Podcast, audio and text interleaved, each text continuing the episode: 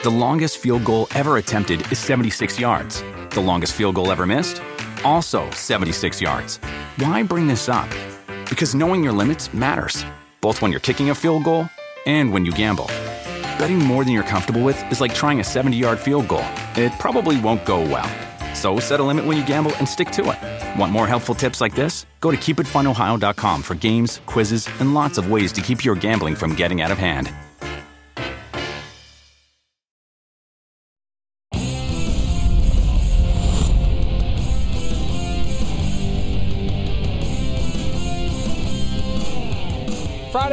PFT PM. Charean Williams, Mike Florio with you on Peacock. Good afternoon. Welcome in.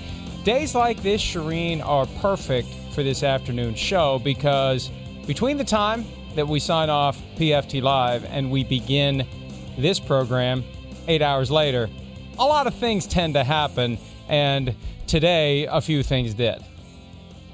Well, hopefully you'll have me for the whole entire hour too and not have to wing it by yourself, although you're very good at that, I will say.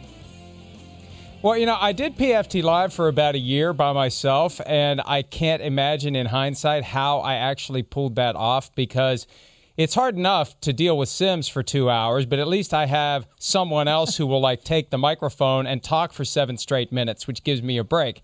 So uh, it, it was it was a flashback, but let's not jinx it. So far, so good. And, uh, you know, I've, jinx is a key word here because back in August, when the NFL was kind of subtly thumping its chest from time to time about the success it was having in keeping the coronavirus out of 32 team facilities, I had a head coach text me and say, Would somebody please tell them to shut up? Because, number one, you're jinxing us. And number two, you're going to make people complacent if they think it's no big deal. And after three weeks of the regular season, we kind of thought it was no big deal. And for the past two weeks, it's been the biggest deal that the NFL has had to contend with. And I answer these emails every day, Charean. Why are you talking about the coronavirus? Why? Why are you talking? Well, because there are significant issues as it relates to whether teams can practice and play, when games are going to be played, and it's driving the discussion. I'd rather not talk about it. I'm sure you'd rather not talk about it, but the circumstances are forcing us to. And guess what? It's going to be the lead storyline for the rest of the year. I mean, we've had multiple game changes now. We're going to have more. We see that. This is not going away, Mike. And, and COVID is here and COVID rules. And it's about risk mitigation. Once it's in the locker room, as you've pointed out, how do you keep it from spreading? And it's going to get into locker rooms. And we've seen that yet again today with yet another team in the Jets. Yeah, and that's what happened today, not long after we wrapped the program earlier. I caught wind that the Jets had a player who tested positive, poked around, wanted to be responsible for a change. I was so tempted to go with it because I trusted my source. But I, I, wanted to I wanted to confirm it and I wanted to get more information and I learned that it's a presumptive positive. Could end up being a false positive. We don't know. The Jets sent everyone home out of an abundance of caution got a retest of the player who tested positive. And because the Jets are in New Jersey and they're not that far from the lab that does the testing, they're expecting to hear something sooner rather than later. I just found out they haven't heard anything yet, and here we are at 5:03 p.m. Eastern. But that's one of the realities of this, Charean. How quickly you find out the results of your offsite PCR testing is driven by literally how far they have to drive to take the samples to the lab. Some teams get their PCR offsite test results early evening. Some get them late evening. Some get them middle of the night. Some get them the next morning. And for something that is that important, especially when we're monitoring the potential for an outbreak, you'd like to think there's a better way, but there isn't. It all hinges on how long it takes to get the samples from point A to point B. Yeah, Mike Vrabel said the other day they get their test at 4:30 a.m. So he gets up, looks at the test, are there positives? No positive. And of course, the way they've gone, there have been positives almost every day. We did, we haven't had any, and maybe they'll get to open their facility, and maybe they'll get to play this week. Uh, they're on the right track, but we've seen this before when they had one day with no positives, and then boom, the next day they had positives. So they've got to had two straight days without positives, and everyone there is crossing their fingers. But again, we won't know until 4:30 a.m. whether anybody tested positive today. So they need to do these quicker. And I know back when this first started, Mike, you wrote a story in March, April, somewhere around there that they expected that by August, and, and again, thumping their chest, expected by August that we would have turnaround tests, 15 minutes, boom, before you go into the facility. We're going to test you. We're going to know if you have COVID before you walk into the building. That obviously hasn't happened. We have a donut hole in the testing as well when they weren't testing on what the day of the game, day before the game, they weren't testing. And we've had that donut hole shine itself brightly this week.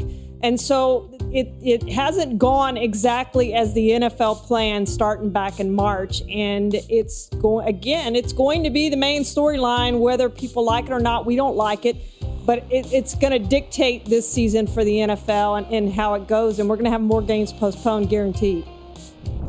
The biggest donut hole is the incubation period, and that's something that I'm not sure anybody's really focused on until we got into the season and recognized if someone has an exposure one day, they may not generate a positive test for four or five days. And there are mixed signals from the NFL in a variety of respects as it relates to the pandemic. But one of them is the impression they were creating by the extremely flexible roster rules. And most specifically, Charean, the rule that allows up to 16 members of the practice squad to be elevated to the active roster as late as 90 minutes before kickoff, which creates the impression that you could find out on Saturday a bunch of guys are positive and hey, we got 16 practice squad players. We're going to bump up as many as we need to, and we're going to be good to go. Or if they find out on Sunday, if there's a test that gets redone, if there's an on site point of care test, they actually don't do the point of care test because they're concerned about false positives. But it created the idea that you just take one guy out and put another guy in. What we're learning is it's not as simple as taking one guy out because once you take the one guy out, you got to figure out who else may end up getting this, whether it's people who are in close contact, whether it's people who were in close contact but it didn't show up through the tracking device. That was one of the concerns last Saturday night with the Saints. Four guys sitting around Michael Burton, the fullback who had a false positive, they weren't flagged by the league's device as to people who needed to be monitored and tested, even though they were close enough that they would have gotten it. So th- this is a disconnect. And that's why you know, a lot of people are saying, well, no big deal. Guy's positive. Just kind of kick him to the curb until he's ready to come back and keep going. That's not happening. That's why they sent everybody home today from the Jets facility. That's why the Patriots have been home for a few days. That's why the Titans aren't back. Once it's in, you don't know when the next domino has fallen until days after the fact. And that chain can continue. And I think it took the Titans example to get the league to take a step back and say, holy crap, this is a hell of a lot more complicated than we thought.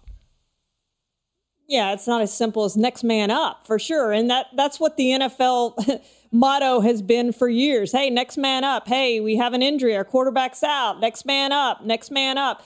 Well, this isn't next man up, and it's not as simple as that. The Patriots haven't, you mentioned them, they haven't practiced all week. Now, they are planning on opening, reopening their facility tomorrow, haven't practiced at 10.30 a.m. It will be their only practice of the week before they go play.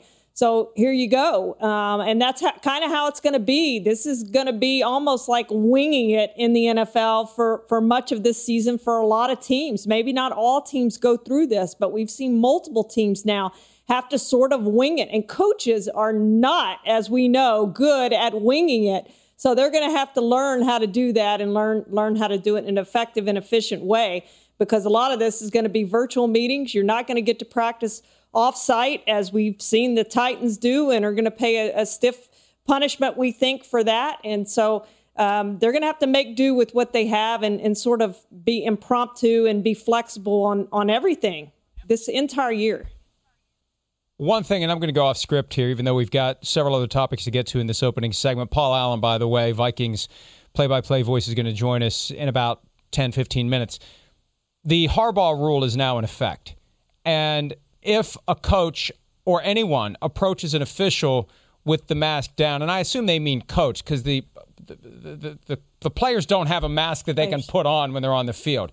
So this is directed mainly at coaches who would be giving an official an earful. If you pull your mask down, if your face isn't covered, you're subject to a 15 yard penalty or a suspension or fine or loss of draft picks.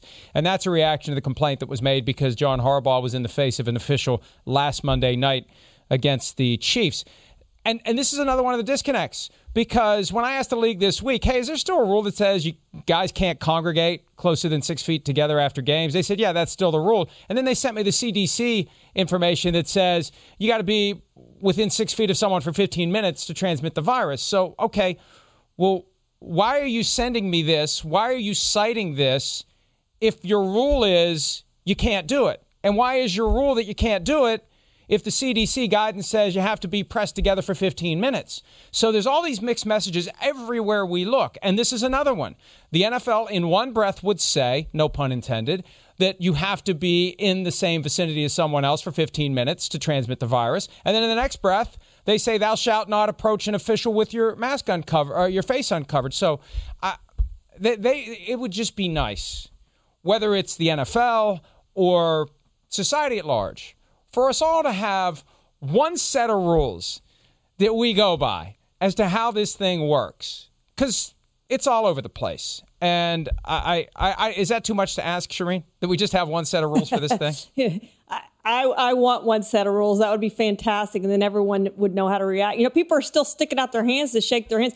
I saw it. If you watched Hard Knocks, and I know you didn't watch much of it, I don't think this year, but I, I, watched all of Hard Knocks, and the first thing, I think it was the first episode, maybe the second, when Sean McVay is going to cut a player, he immediately reaches out his hand and shakes hand. And I tweeted, Sean, somebody tell Sean McVay to stop shaking hands. And I know it's natural, and I know it's what we're accustomed to doing, but all those things have gone away, and they're probably going to go away forever. So I don't know if it's a fist bump or elbow bump or figure something else out and let's let's have a rule that what we're going to do to uh, greet each other and all those polite other things. Nod. It'd be nice to know. Polite nod would be a great. Polite nod, a salute, whatever the case may be. We'd like one set of rules. Every team would like one starting quarterback. It looks like the 49ers have theirs back. Jimmy Garoppolo will start on Sunday against the Miami Dolphins. Here's Kyle Shanahan talking about his returning first string quarterback. I've been around too many guys with high ankle sprains that it can be perfect until all of a sudden, just one play, you get in one weird position and then it goes back to how you felt a week before.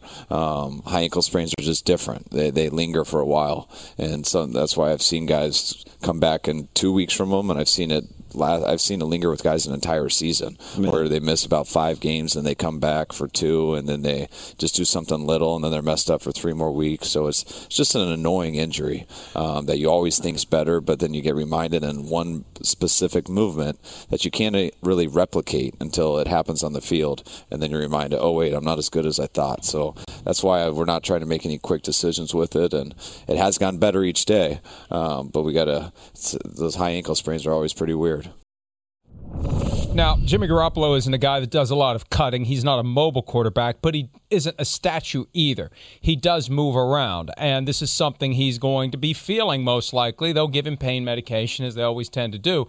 But you know, this is a, a multi week injury. Usually it takes four to six weeks for it to completely heal. And uh, they, they need him back because Nick Mullens was awful on Sunday night. CJ Beathard was okay in limited duty, but there's a reason he was number three on the depth chart. So Garoppolo comes back, and the 49ers need to turn this around. It's just amazing how quickly the vibe around a team changes. They beat the Jets and the Giants with a ravaged roster, but then they lose to the Eagles and it's panic button time almost for the 49ers. They need this one because they've got a gauntlet coming up that is going to test them harder than they were tested last year. They had some tough games last year. Later this season, they've got like a six, seven game stretch. They got to have as many of their guys back as they can, Charean, and they need to get Garoppolo back and get him ready for the games to come. They can't have him coming back cold when they get into this tougher stretch. Nick Bosa's not coming back. Several players on that roster aren't coming back. They're happy to have Jimmy Garoppolo back. And I tell you what, you could say a lot of things about Jimmy G and question anything you want to question except his toughness.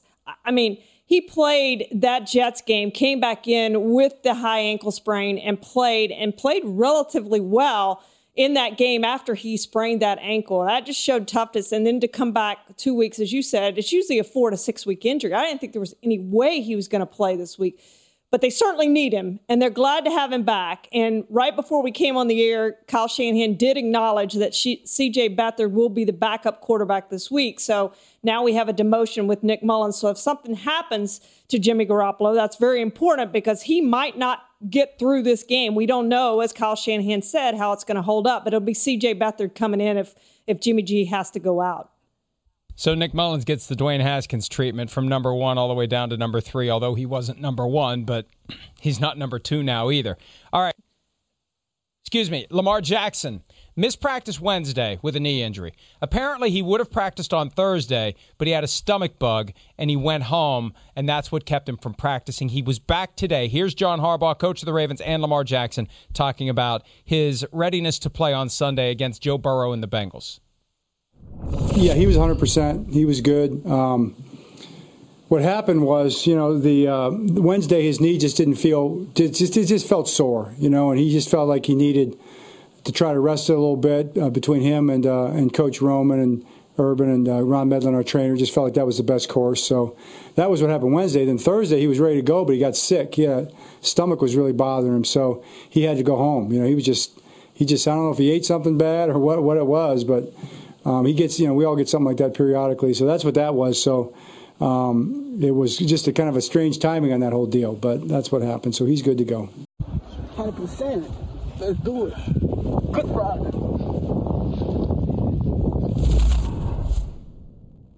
All right, 100%. He's ready to go. I, I don't I don't know how a guy who couldn't practice 2 days ago at all is 100% 2 days later.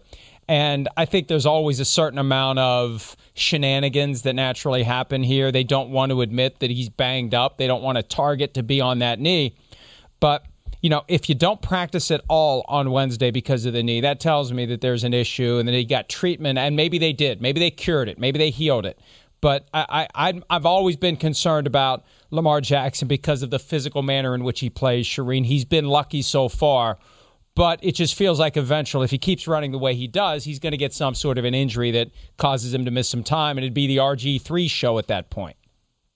And we've seen it, Mike. We've seen it with all these different running quarterbacks. We've seen it. Speaking of RG3, we we saw it with him. What the running finally did to him. We saw it with Michael Vick.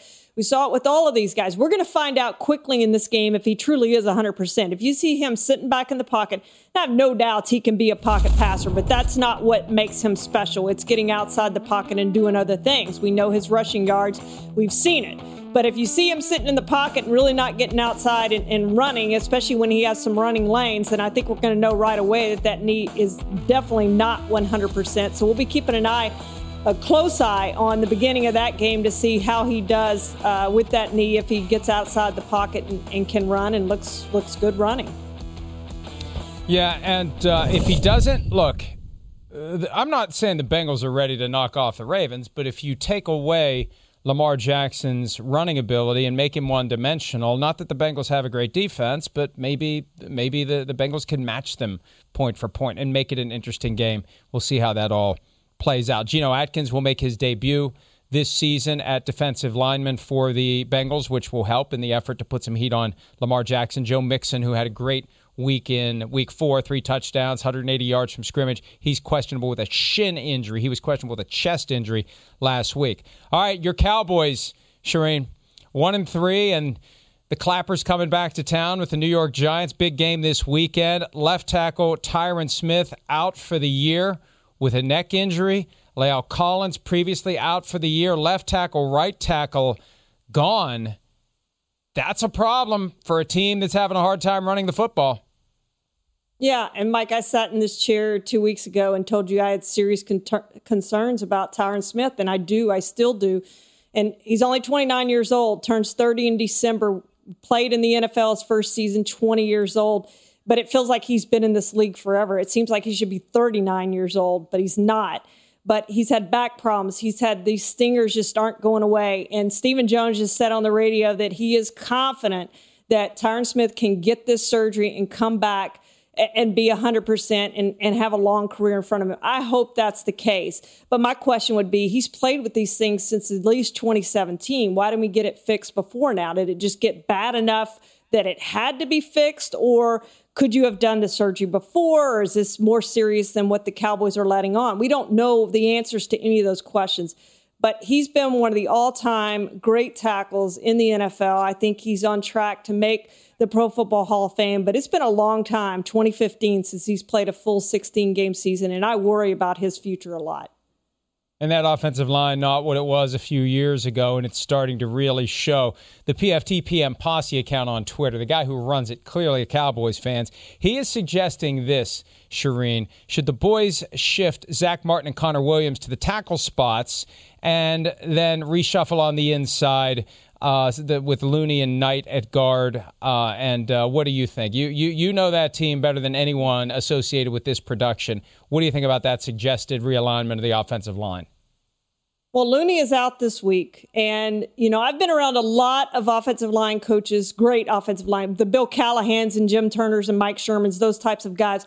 And all of them to a man say you get your five best offensive linemen on the field. And there was a game when Tyron Smith missed that they had to move Zack Martin over to right tackle uh, because, I'm sorry, left, left, he played right tackle because Terence Steele was getting killed so much. They had Terence Steele at right tackle and Brandon Knight at left tackle, and they had to move Zack Martin to right tackle because Terence Steele was so bad, undrafted rookie. I think that you need your best five offensive linemen on the field. That would be Zack Martin or Connor Williams, who played tackle in college at right tackle and left tackle. Now, Brandon Knight's not terrible at left tackle. You can keep him there, but one of those guys has to move out to right tackle. You have to be better out there without La'el Collins. I think that's been the big weakness for them uh, this season so far is that right tackle position. So, yes, I think it's a great idea when Looney comes back, you play him, move him to guard, and, and play him out there and move Zack Martin to right tackle. I think it's a fantastic idea. What they do this week, I don't know. We'll see if Terence Steele's going to start. Cam Erving is close to coming back. He might be the answer at right tackle when he comes back. And the far greater concern this weekend, the defense, because if they can't slow down Jason Garrett and company, Mike Nolan may be gone come Monday. And Mike McCarthy may need to start worrying a little bit about his job security, too. All right, we need to take a break. I am told that Paul Allen, voice of the Vikings, is on the line. We'll be right back with some talk about the Vikings' latest opportunity to win in prime time and to beat the Seahawks, something Coach Mike Zimmer has never done. We'll be back with more PFTPM right after this.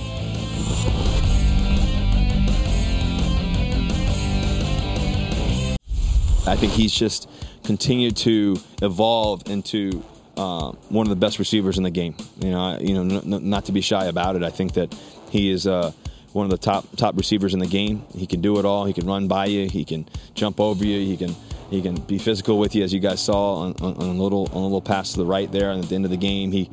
He, um, he just approaches the game the right way. He's a professional. He's everything that you'd want. He's a high character guy. You know, he's a guy who's going to leave it all on the field every time. And uh, that's what I love about DK Metcalf. Um, he's the best in the world at what he does.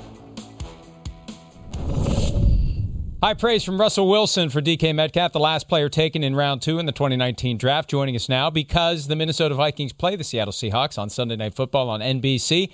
Our good friend Paul Allen, who will be calling the game remotely, right? You don't go to the road games. You're doing the radio call from where? Where do you do it from?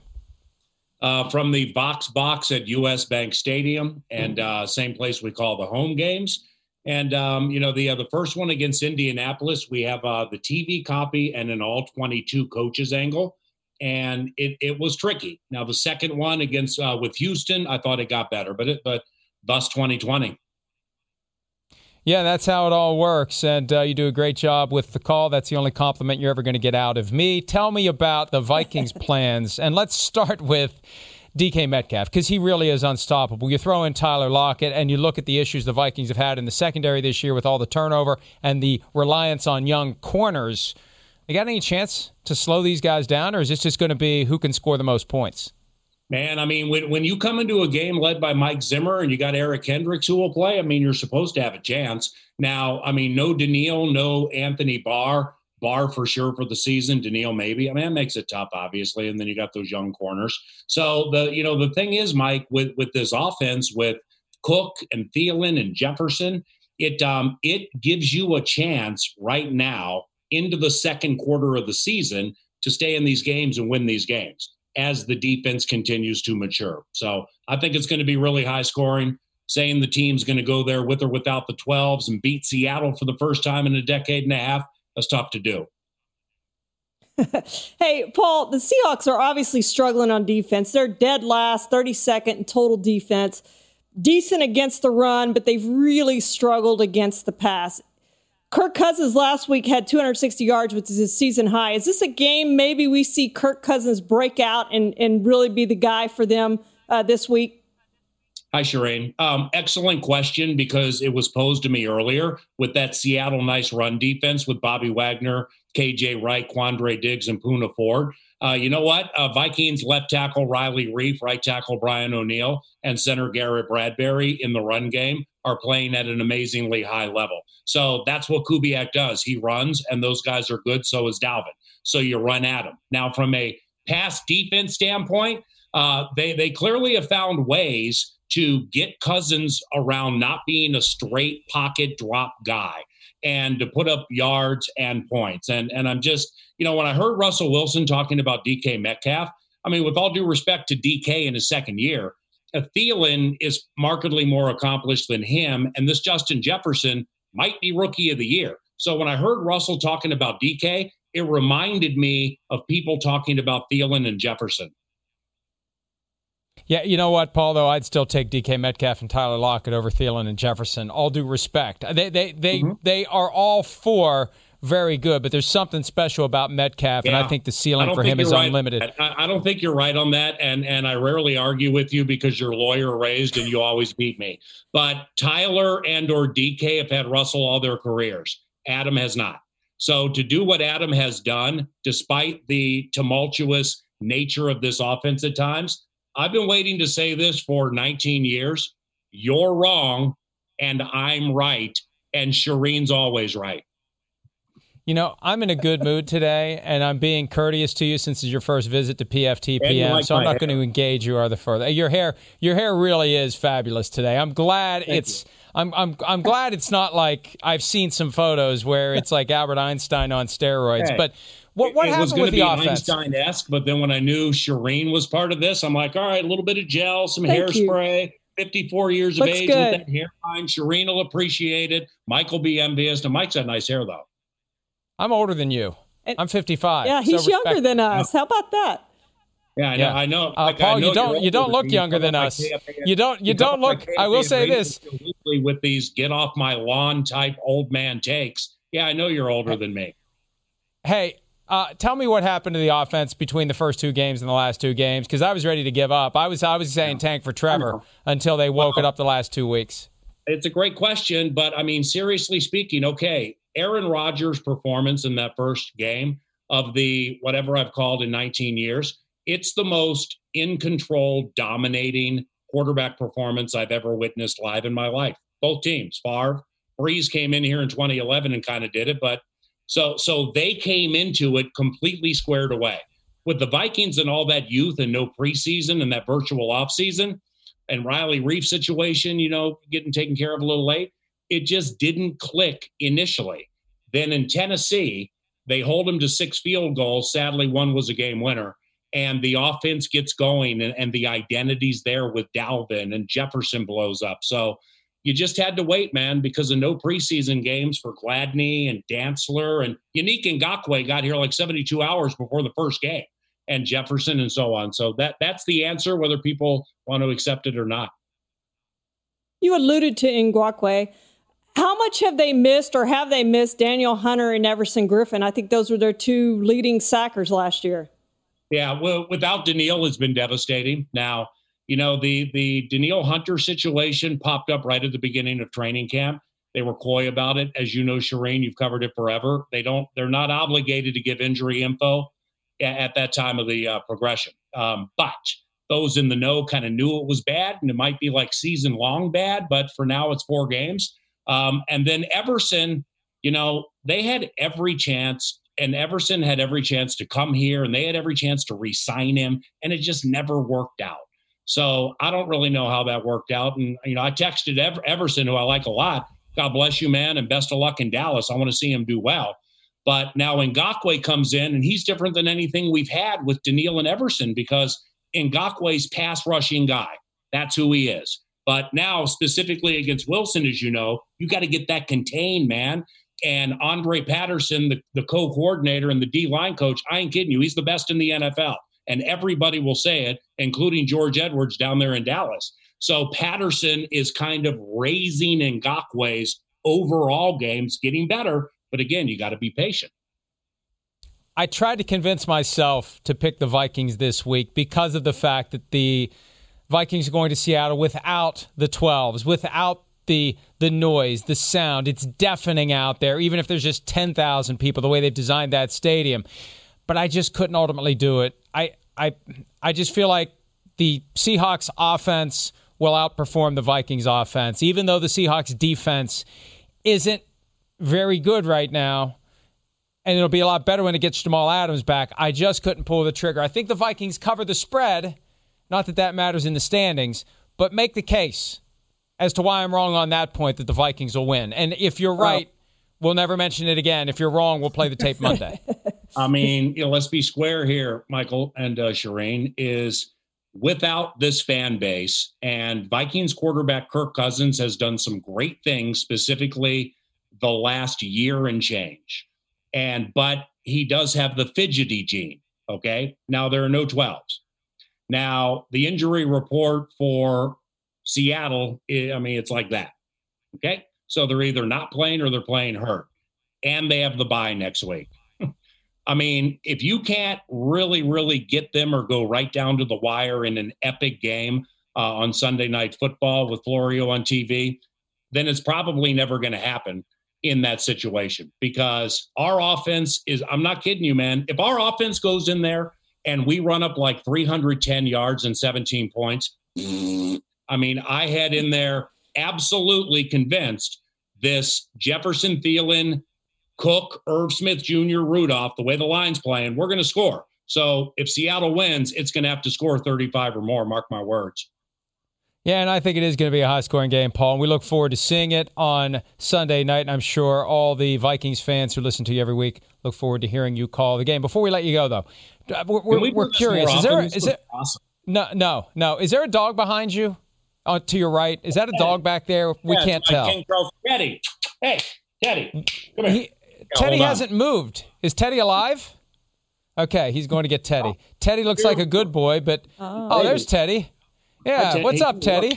Look, look Teddy, Woke up for his nap. And me, big mean Michael, you bite Teddy's, him, okay?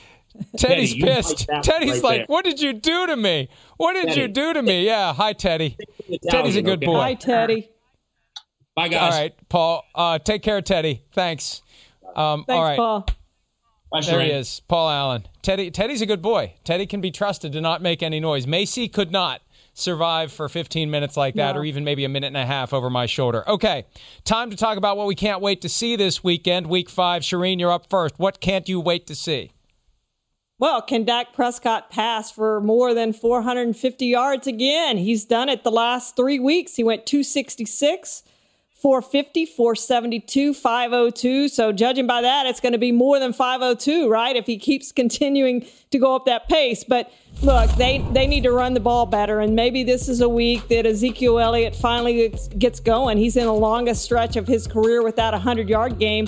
He's currently at uh, six games without 100 yards. The Cowboys are 22 and 5 when he rushes for 100 yards. I really think they need to get the running game going. They're playing the Giants defense, which is probably the best defense they played. You can argue the Rams may be better, but at least yards wise, the Giants rank fifth in, into overall defense. So the Cowboys are going to have a test this week. I think maybe their biggest test they've had uh, for this offense.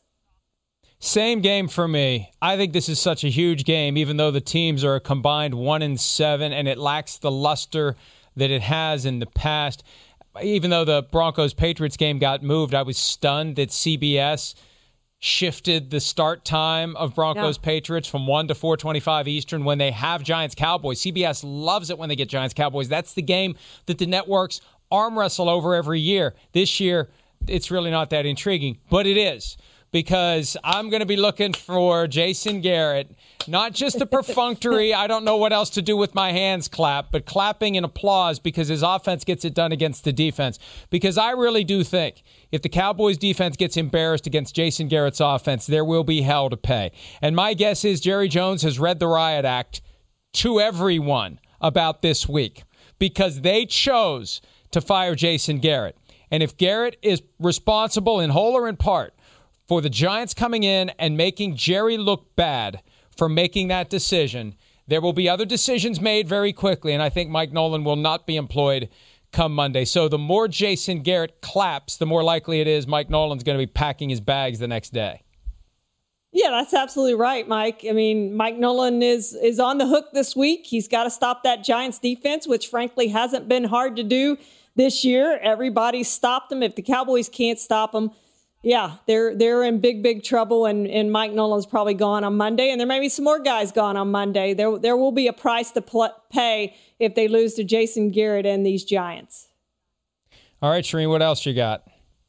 My second one is have the Eagles turn the corner? Is this the Eagles that we expected to see? Is this a rebound? I mean, when you look at the passer ratings Carson Wentz is dead last at 33rd. He's still turning the ball over and, and doing all the things you don't want him to do, but he did look somewhat better on Sunday. Now, he's not going to have his receivers. We know that. DeSean Jackson's out.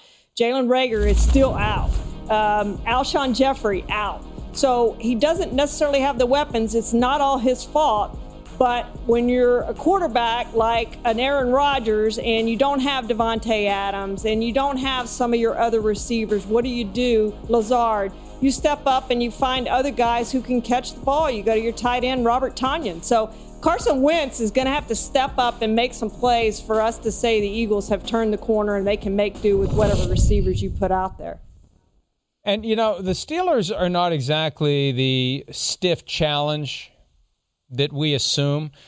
They've beaten three teams who aren't very good. They could have lost every one of those games. And the only team they've beaten that's won a game was the Broncos, who beat the Jets, who are winless. So I, I, am curious as to what the Steelers really have. And I want to see what that front seven does against Carson Wentz and vice versa. So that should be a great game. I want to know this weekend, and I can't wait to see whether we see Alex Smith play. I don't know how much leeway Kyle Allen has. He was ultimately benched last year after he replaced Cam Newton, and, and he did a respectable job, but it, it screams out, as you've said earlier this week, backup quarterback. I think they're just buying time until Alex Smith can play, and I want to see him play. Peter King said today on PFT Live that if Alex Smith just takes one snap this season, he will get Peter's vote for comeback player of the year. And I agree with that. But I, I just I I look at that division and you look at where the teams are, and it's a war of attrition. None of these teams has anyone who's waiting around who can make the team significantly better. There's no one who's going to show up. Alshon Jeffery, eh, I, I don't know that he's ever even going to show up.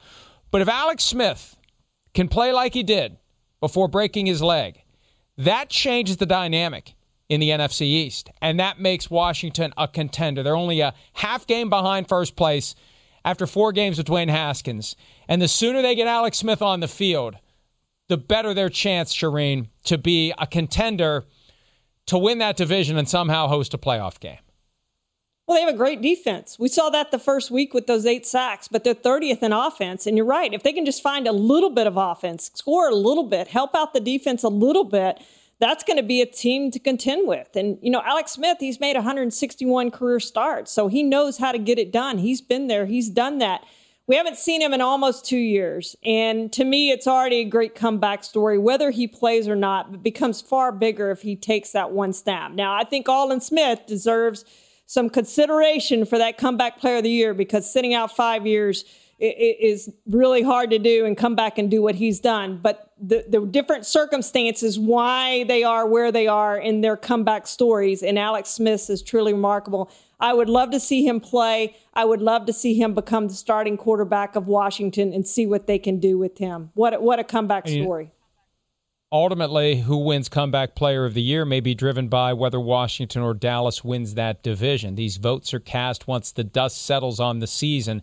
Maybe that will be a factor. If you make it to the playoffs and you're Alex Smith or Aldon Smith, you get a chance to win the award. All right, Charean, what else are you?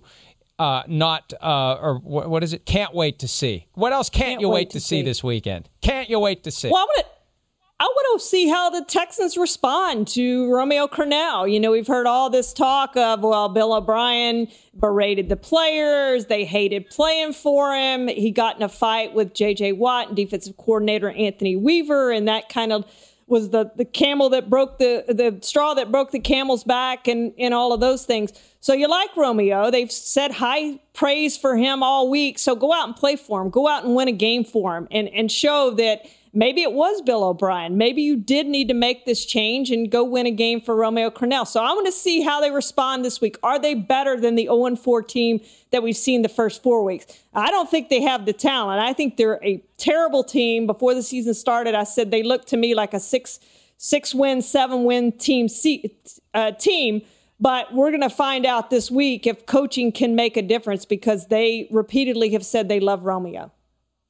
Yeah, and look, to the extent that there was some sort of a rebellion against Bill O'Brien, I, I'm skeptical of this idea that Bill O'Brien got into verbal altercations in the final weeks of his job with J.J. Watt and Anthony Weaver, the defensive coordinator. Look, Bill O'Brien is a walking verbal altercation. That's who he is. That's what he does. But if it did get to the point where J.J. Watt had the straw that broke the camel's back, and Watt wanted this, and there was some sort of an uprising, all right, you're right. Time to go perform. You got what you wanted. Now go do something about it. Be better than what you've been so far this season. I, I still feel bad for the Texans because they got the schedule from hell right out of the gates.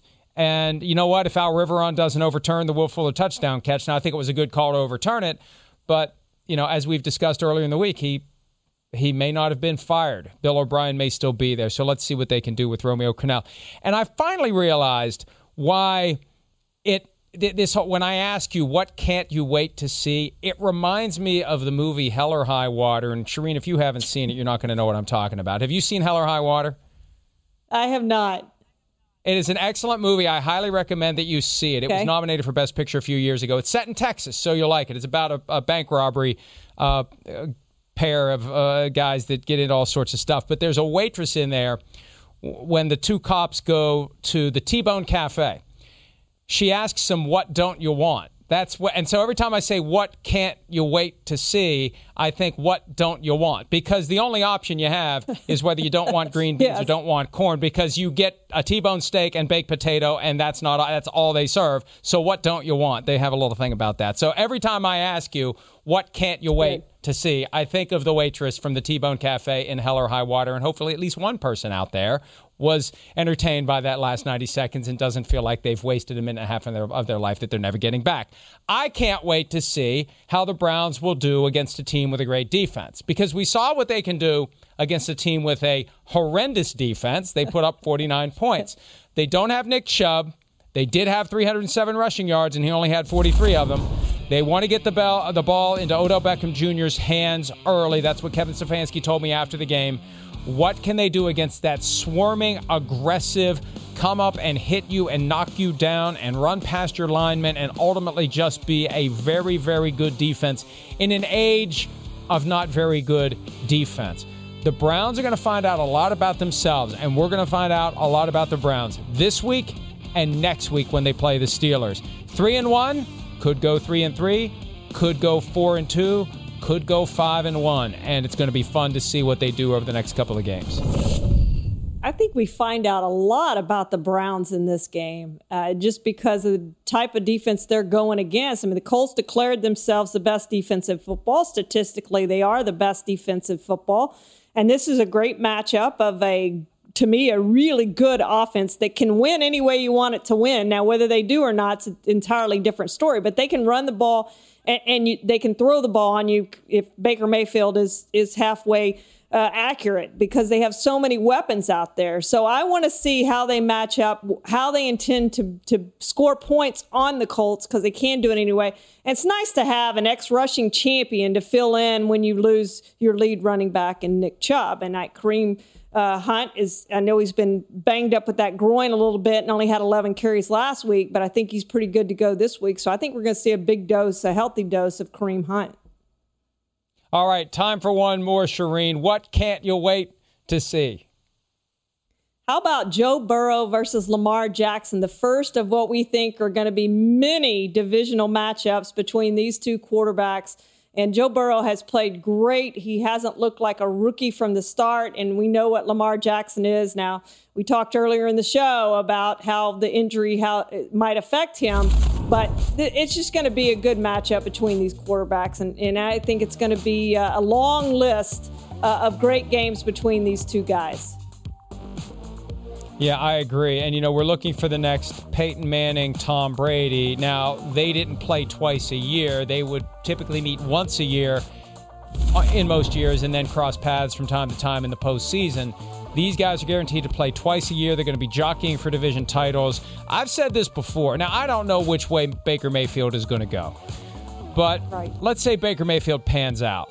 The Steelers had better have a plan post Ben Roethlisberger because we got a glimpse of it last week, or not last week, but last year with Mason Rudolph and Duck Hodges, and uh, and they got Josh Dobbs back, but man, they're going to be in some in some trouble after Ben Roethlisberger is done, and they may just need to hope that there's a great quarterback in the draft and get themselves in position to get him. They went a long 20 years between Terry Bradshaw and Ben Roethlisberger, and they finally bit the bullet in 2004 and and and went after a quarterback that they believed in, and it worked. But they better be ready to do something like that, or they're going to have some dark years in Pittsburgh with Burrow and Jackson. And if Mayfield and the Browns continue on this track, the Steelers are not going to have an easy time of it. Okay, let's take a break. We're going to answer some of your questions when we wrap up this Friday edition of PFTPM. We'll be back right after this.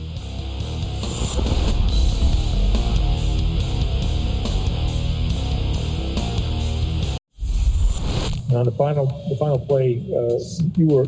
I mean, they, they made mention that maybe you didn't know it was fourth down. I can't imagine that was the case. What was, you know, it was fourth and five. You took a shot there with great. That, yeah, I knew we needed a chunk, and I was thinking about more yardage, and then, uh, you know, it was just it was bad execution. And we had a great opportunity there, so just didn't uh, didn't execute when we needed to. I think you kind of addressed it a little bit in, in, Rick's question, but I mean, was it was it clear for you guys whether it was third or fourth down on, on that last play? Yeah, we just uh, you're up against the clock and you're up against the the uh, you know I knew we had to gain a chunk, so I should have been thinking more first down instead of chunk on, on that down. And when you go back and you look at that that final drive, um, Tom mentioned that he, he probably shouldn't have taken such a big chunk uh, play right there, but he held up the four fingers, Bruce, and it sure did look like for a minute there he forgot it was fourth down. Yeah, I, I, I mean, I don't know how to answer it for him. I mean, we all knew it was fourth down, so uh, um, I think he he he saw what he saw, you know. He saw what he saw. We saw what we saw. We saw this. We saw a guy trying to convince the official that he had another down, or at least inquire as to why he didn't. I don't know whether it was some sort of an elaborate Jedi mind trick and he was trying to finagle an extra down. If so, I say bravo.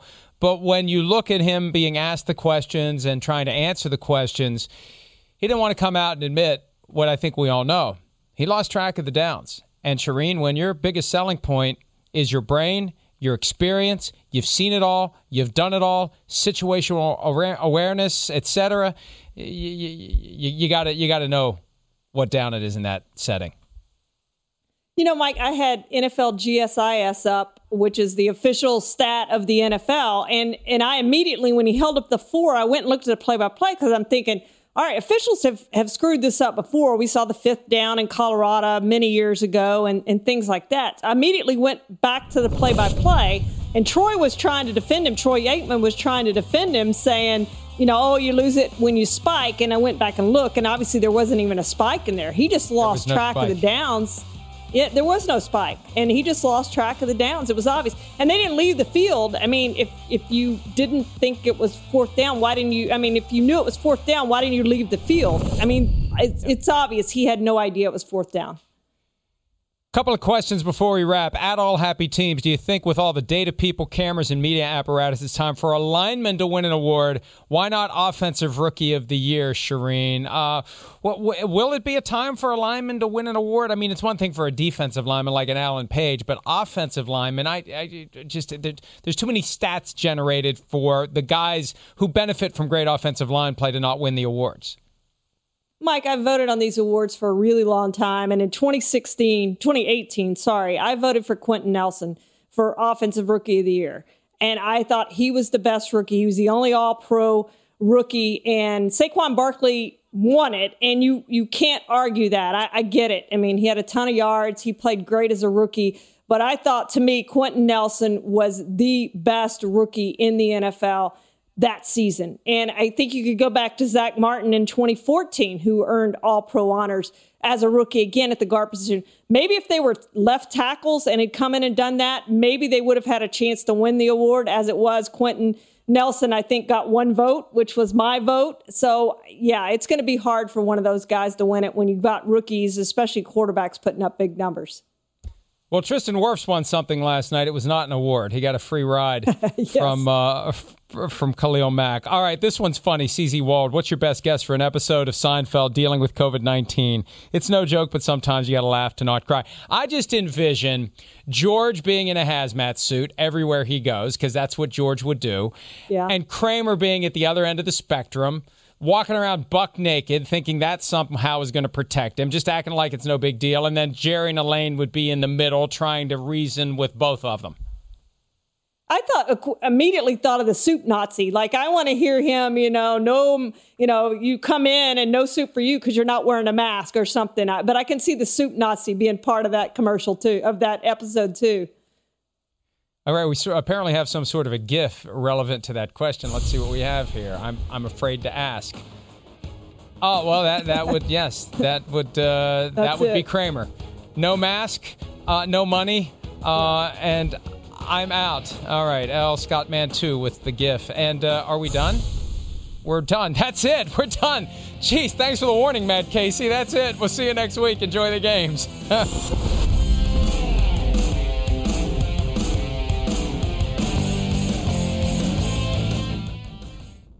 The longest field goal ever attempted is 76 yards. The longest field goal ever missed?